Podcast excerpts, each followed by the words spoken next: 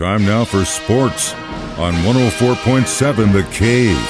Here's Ned Reynolds. Mike, the intern, Ned Reynolds, back in the studio. It might be freezing cold, but hey, at least it's Friday. Thank the good Lord. Um, so I saw this article yesterday um, in USA Today, and it, it really, it really sucks to read this from the perspective of a guy who feels like he's been slighted. And, and the the line that I'm going to say that he that was in the article was, "I'm heartbroken," and I, you know, when it comes to Shildt, you you do feel bad for him because he was a company man. He worked through the ranks. I feel like he kind of got bamboozled a little bit. But this is my buddy uh, Bob Nightingale who wrote this, and he's, if not the top journalist in the country in sports, he's certainly among the best, especially in baseball. Well, he got Shildt for Shildt's first interview since the dismissal five months ago. And you're absolutely right. Heartbroken is how he described himself. And Shildt, Shildt's an honest guy. We all know him. Heck, he was down here for three years. With passionate. The He's Cardinals. a passionate guy. Loves the Cardinals. Had been with the Cardinals for 18 years. Well, he described the scenario as this. When the Cardinals were eliminated from the playoffs on that ninth inning home run by the Dodgers, I got a, a Zoom call and he figured that it was the Cardinals wanting him for a contract extension since his contract would be up this year after the 2022 season. Mozeliak got on the line and said, "No, Mike, thanks, thanks for being here. Um, this is not going to go the way you think it is." It took about five minutes, and he said he couldn't believe what he was hearing. That they were dismissing him from the job. Didn't really give a specific reason why, other than to say that they had been told that the atmosphere was toxic.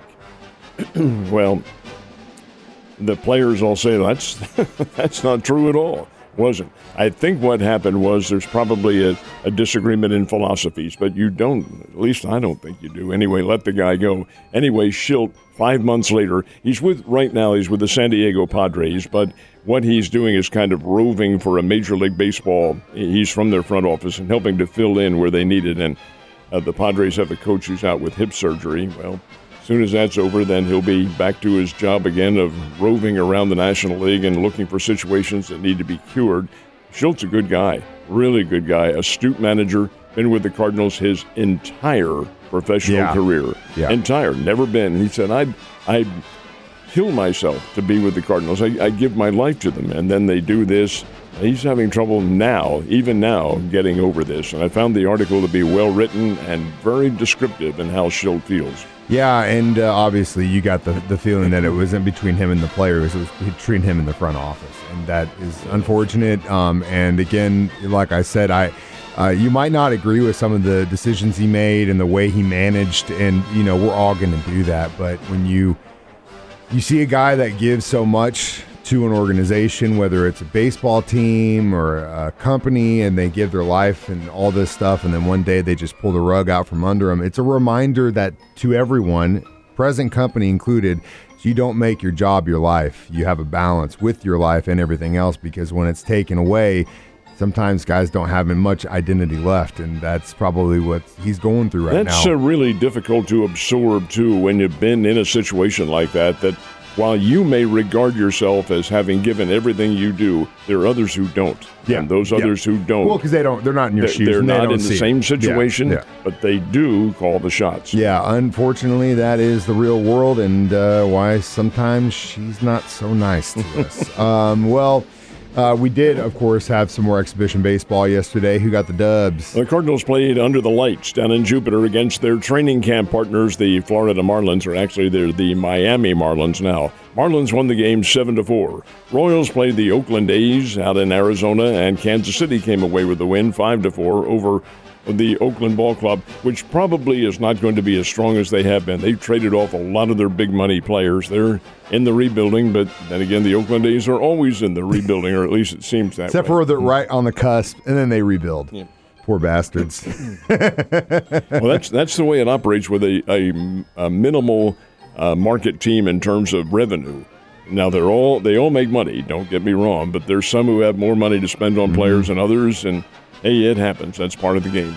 I know it's kind of hard to believe. Uh, we had snow yesterday, but we still do have baseball here happening locally. Luckily, there's no more snow in the forecast, but uh, we do have some Springfield College baseball teams playing. Where they at this week. They are on the road. The Bears are down in Birmingham, Alabama to play Samford, the Samford University Bulldogs. Now, that's not to be uh, mis- misinterpreted as Stanford on the West Coast. This is Samford. It's S A M F O R D. They're a Southern Conference team. They have virtually the same record as the Bears.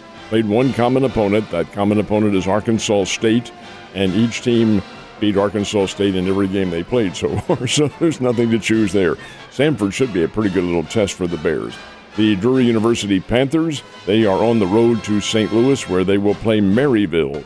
That's a conference series, four game series. Should be pretty good weather, so we should get those games in. So, NIT championship game last night. What'd you think? It was a pretty doggone good basketball game. It was Texas A&M and Xavier, and here's Xavier, which has been up and down all season long, fired their coach after the first game of the NIT, their first win. They go on to win the doggone thing last night in a dandy. Kid named Nunge hit a shot from the in, the paint with three seconds to go, and Xavier beat Texas A&M 73-72. That's a nice win for the Xavier Musketeers. They're a Big East Conference team, and they're young. They may be back, not may, they will be back next year. Of course, that's an awfully tough conference they play in too, but with Villanova in there and, and schools like that. But Xavier gets the win. Nice win for them. They are the NIT champs.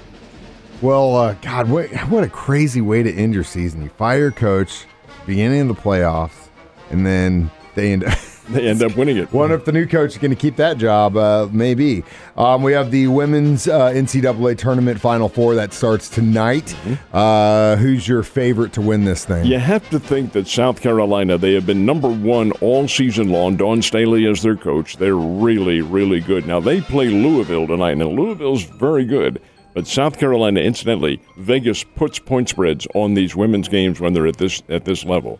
And they have South Carolina as an eight and one half point favorite over Louisville. Louisville's a good team, but really, South Carolina is an outstanding club. I look for South Carolina to win this one. The second game is the one that I think is a tremendous matchup. These are two blue bloods. Not that the others aren't. They are Louisville and South Carolina are top level teams.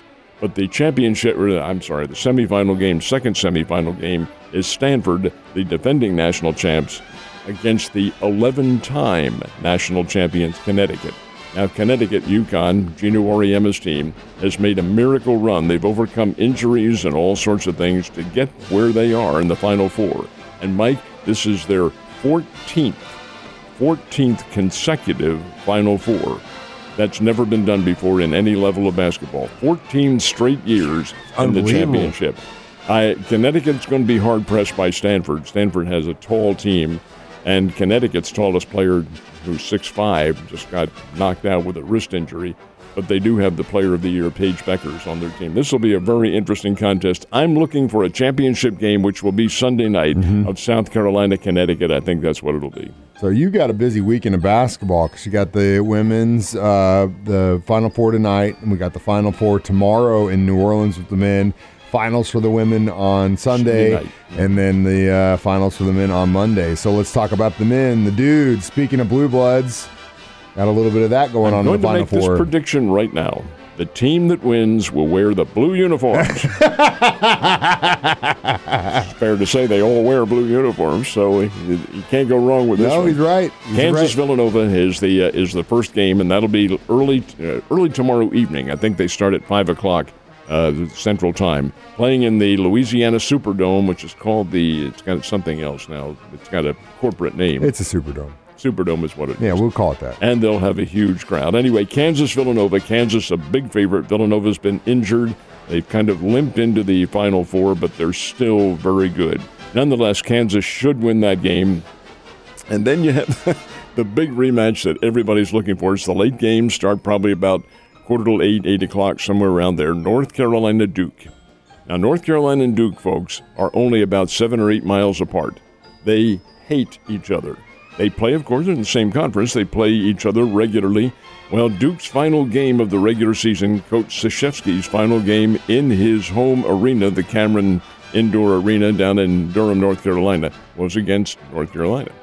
And they won. The Tar Heels went in and beat Duke on Coach K's final game on the regular season. Well, now by magic, here they are playing again in the national semifinals. Oh my goodness! Nowhere near that area of the country, though, which is going to be see. It's going to be interesting to see. I mean, they'll be well, well represented by both sides. Believe me, they both travel well. Yeah, very, uh, very. There will very, be a very loud arena. And of course, the Louisiana Superdome is huge. Where the Saints play, it's a massive arena, and it's been used many times for the NCAA tournament. This will be a heck of a game. Duke is a four and a half point favorite. I do think Duke. I, I think they want revenge. Well, in the just the the whole thing about Coach K's final season, and this this is just if they pull this off. Oh my God! But it'd be nothing. I mean, could now let's say hypothetically Jayhawks win, Duke wins. That's who I think will win. So now we've got these two. Who do you think wins that one? Don't tell you Monday if that happens to be you know what, ladies and gentlemen? That's what we call in the business one hell of a tease. Ned, you have a great weekend, sir.